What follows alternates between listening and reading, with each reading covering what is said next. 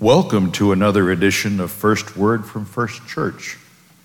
This is Pastor Dave Buchanan at the First Church in Sutton.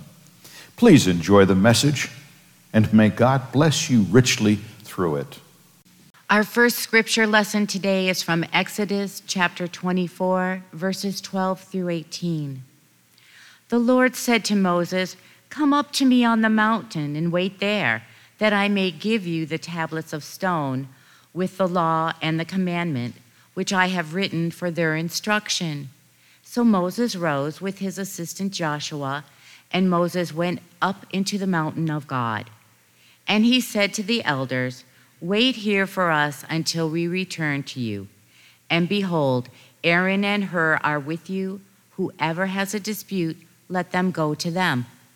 Then Moses went up on the mountain, and the cloud covered the mountain. The glory of God dwelt on Mount Sinai, and the cloud covered it six days. On the seventh day, he called to Moses out of the midst of the cloud. Now, the appearance of the glory of the Lord was like a devouring fire on, t- on the top of the mountain in the sight of the people of Israel. Moses entered the cloud and went up on the mountain, and Moses was on the mountain 40 days and 40 nights. Our gospel message this morning comes from Matthew chapter 17, verses 1 through 9. And after six days, Jesus took him, Peter and James and John, his brother, and led them up a high mountain by themselves. And he was transfigured before them, and his face shone like the sun, and his clothes became white as light. And behold, there appeared to them Moses and Elijah talking with him. And Peter said to Jesus, Lord, it is good that we are here.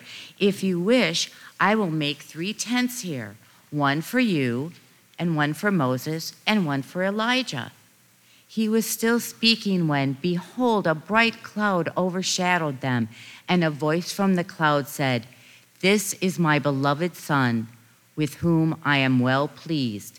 Listen to him. When the disciples heard this, they fell on their faces and were terrified. But Jesus came and touched them, saying, Rise and have no fear. And when they lifted up their eyes, they saw no one but Jesus only. And as they were coming down the mountain, Jesus commanded them, Tell no one the vision until the Son of Man is raised from the dead. Here ends the lesson. Thanks be to God. Can I tell a groaner? Moses was the first one to download data from the cloud to tablets. There's a point to that. I know it's bad. but it puts the image in your mind, doesn't it? Because the reason we pair this with the story of the Transfiguration is that it's recorded that when Moses came down off the mountain, he'd been in the presence of God. And he wasn't allowed to see God's face. It said he spoke face to face with, with God as, as he would with another man. He's the only one ever to do that except Jesus. Except that he wasn't really allowed to see God's face, we're told, because he couldn't in this life and live. We'll see God's face in good time. So when Moses came down off the mountain, besides that nasty scene about breaking the first set of tablets because Aaron had led the people astray, and you can picture that from a grand movie if you want to. But when he got the tablets right the second time, he had to have a, a, special tent where he met with God about the tablets. And every time he met with the elders afterwards, he had to wear a full veil, not a sneeze screen, a full veil. I called it a holy sunburn. His voice, his face was so lit up from being so close to God, people couldn't look at him. It hurt. A little preview, if you will, maybe, of the transfiguration that plugged Jesus in like someone plugged in his USB charger to his robe that lit him up. So we had a little bit of a precursor when Moses, Moses is called the lawgiver. I would call him the law bearer. God gave the law. God inscribed the tablets. Moses got to spend 40 days on the mountain twice in the clouds to get it right with the people and bring the heart of the law, what we call the Ten Commandments the Decalogue, down to the people. Well, Jesus is on his way to Jerusalem. It's fitting we read this now and, and remember this event now because we start the 40 days of Lent on Wednesday. We start our journey towards Jerusalem. We start our preparation for Palm Sunday, the joyful entry. Some traditions, that's Passion Sunday. Remember it very differently. We save that for, for Thursday night of that week when we remember the Last Supper and then Christ's Passion. And on Friday, when some of us take the opportunity to pray, either with what will be available online or, or to come here during the three hours during which Jesus died on the cross. That's what Jesus is heading for. A little Lent, if you will, a preparation time. And when we're headed for something like that, we see here that God does some things for Jesus. He sends the three of his inner circle. Peter and the brothers James and John have been several times now and will be again in Gethsemane invited to be a little closer to Jesus than the other nine. Nine is almost too big a squad to have a, a tight circle in it, so he's got his three, I don't know what you'd call them, the three closest in the group that got to see some things before the other disciples and had great responsibility then in the early church when Jesus had gone to be with the Father. He takes him up a mountain.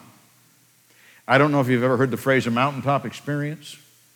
It may be a, a, spiritual retreat. It may be a very special worship. It may be anything very special in your life. We call it a mountaintop experience. Here's the ultimate, or the penultimate, the next to the, next to the ultimate. And he's transfigured before them, and he shines like the sun. His clothes are lit up. And there's Moses and Elijah. Call it in spirit. The German word for spirit is Geist, ghost. Maybe they were ghostly appearances, but God sent Peter, James, and John as, as aides de camp to Jesus. Then he sends the law bearer. We heard just a week or two ago that Jesus said, not one iota, not one yod. We don't have letters in English as small as the Greek iota. It's one stroke of a pen. We have to go back and dot the I. The Greeks didn't. The letter Yod is another stroke of the pen, but in Hebrew, first letter of the word for God in Hebrew, by the way, too. But the tiniest letters, he said, not the tiniest letter will disappear from the law until I have fulfilled it. I'm going to I'm going to fulfill it. So here's the law bearer. Come on, Jesus, I had my part of the torch. I'm here to comfort you as you bear is God Himself, the hardest part of the torch. Elijah stands to represent all the prophets. Isaiah may get the longest book, but Elijah got the greatest rep out of the books.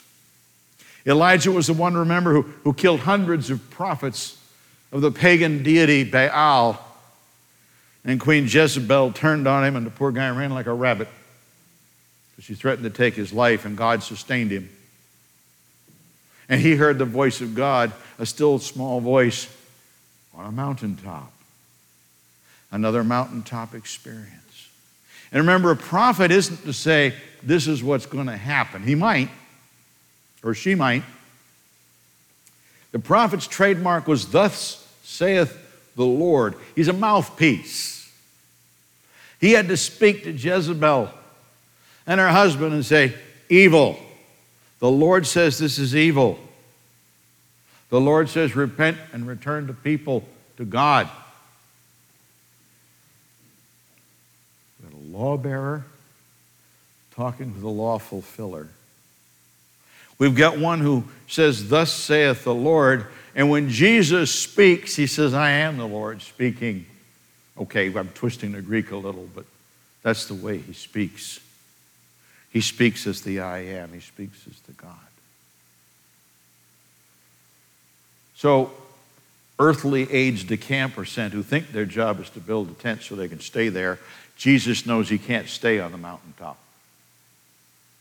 He has to go through the valley of what we call Holy Week. He has to go through what he has to do in Jerusalem for our sakes on his way to the cross. So, God, if you will, on this mountaintop, shows Peter, James, and John. And Jesus says, Save the story until it's complete, then tell it. He shows the trajectory of giving God's law, God's foundation, of giving a prophet to speak, Thus saith the Lord, out of and about, and to return to that law. And now they are completing the trajectory and comforting and, and, and, and confiding in and, and advising Jesus, if you will. Carry the torch to the finish line, Master. Finish the trajectory that God started in us. And you, Lord, as God yourself, are going to finish and carry that torch. And he transfigured Jesus and made the dramatic announcement about this is my son. Listen to him. Peter, James, and John are entrusted. Can you imagine going back to the other nine and not being able to tell what happened? I'd burst. I mean, I'd, I'd, I'd be talking to myself, be chewing my lip. probably, probably talk in my sleep and t- say it anyway and, and bust the confidence. I don't know. It'd be tough. But when the message was complete, Obviously, they told it, or we wouldn't be sharing it this morning. The Father transfigured Jesus, He affirmed him, He gave him a light to shine. In another place we read not too long ago, Jesus told us, Let your good works shine before your Father in heaven, that others will see His light and come to it. That's why I told our, our two youngest congregants this morning that light can reflect from us. It's not our light, but we can reflect it for Jesus. We can reflect that love. We can reflect the, the great commission He gives us to go out and serve and speak in His name. Sending the Holy Spirit like He's doing in Wilmore, Kentucky, and other campuses now to transfigure us and light us up as he did his son on top of that transfiguration. And as he sent comfort to his son through the words of the law and the words of the prophets, we have God's word to continue to comfort and encourage us to cross our finish line, to carry that light, to carry that love, to finish, as Paul called it, the race set before us to endure. He sent Peter, James, and John to offer to build a tent. They didn't get it yet. But he sent Moses and Elijah. From their rest in death, he sent them to encourage Jesus. How much does he send their word also and the word of Christ himself, the example of Christ himself, to encourage and lift us in our baptisms, we are told that we have died to the world and risen as new creatures in Christ. We too are offered a transfiguration of our lives. The symbol is baptism. The reality is salvation in Christ. The sustaining comfort is the Holy Spirit. Let's let ourselves, according to God's will, be transfigured into true followers in every way and every day of Jesus Christ. I keep talking about songs. The third verse of the Battle Hymn of the Republic, how's that for trivia? In the beauty of the lilies, Christ was born across the sea with a glory in his bosom that transfigures you and me. Thanks be to God Amen and amen. Thank you for having joined us for First Word from First Church. We pray that God has blessed you in some way, in His way, through the message that we have just shared with you. Please join us again. May the Lord bless you and keep you. May the Lord make His face to shine upon you and be gracious to you. May the Lord lift up his countenance over you and give you peace. Amen and amen.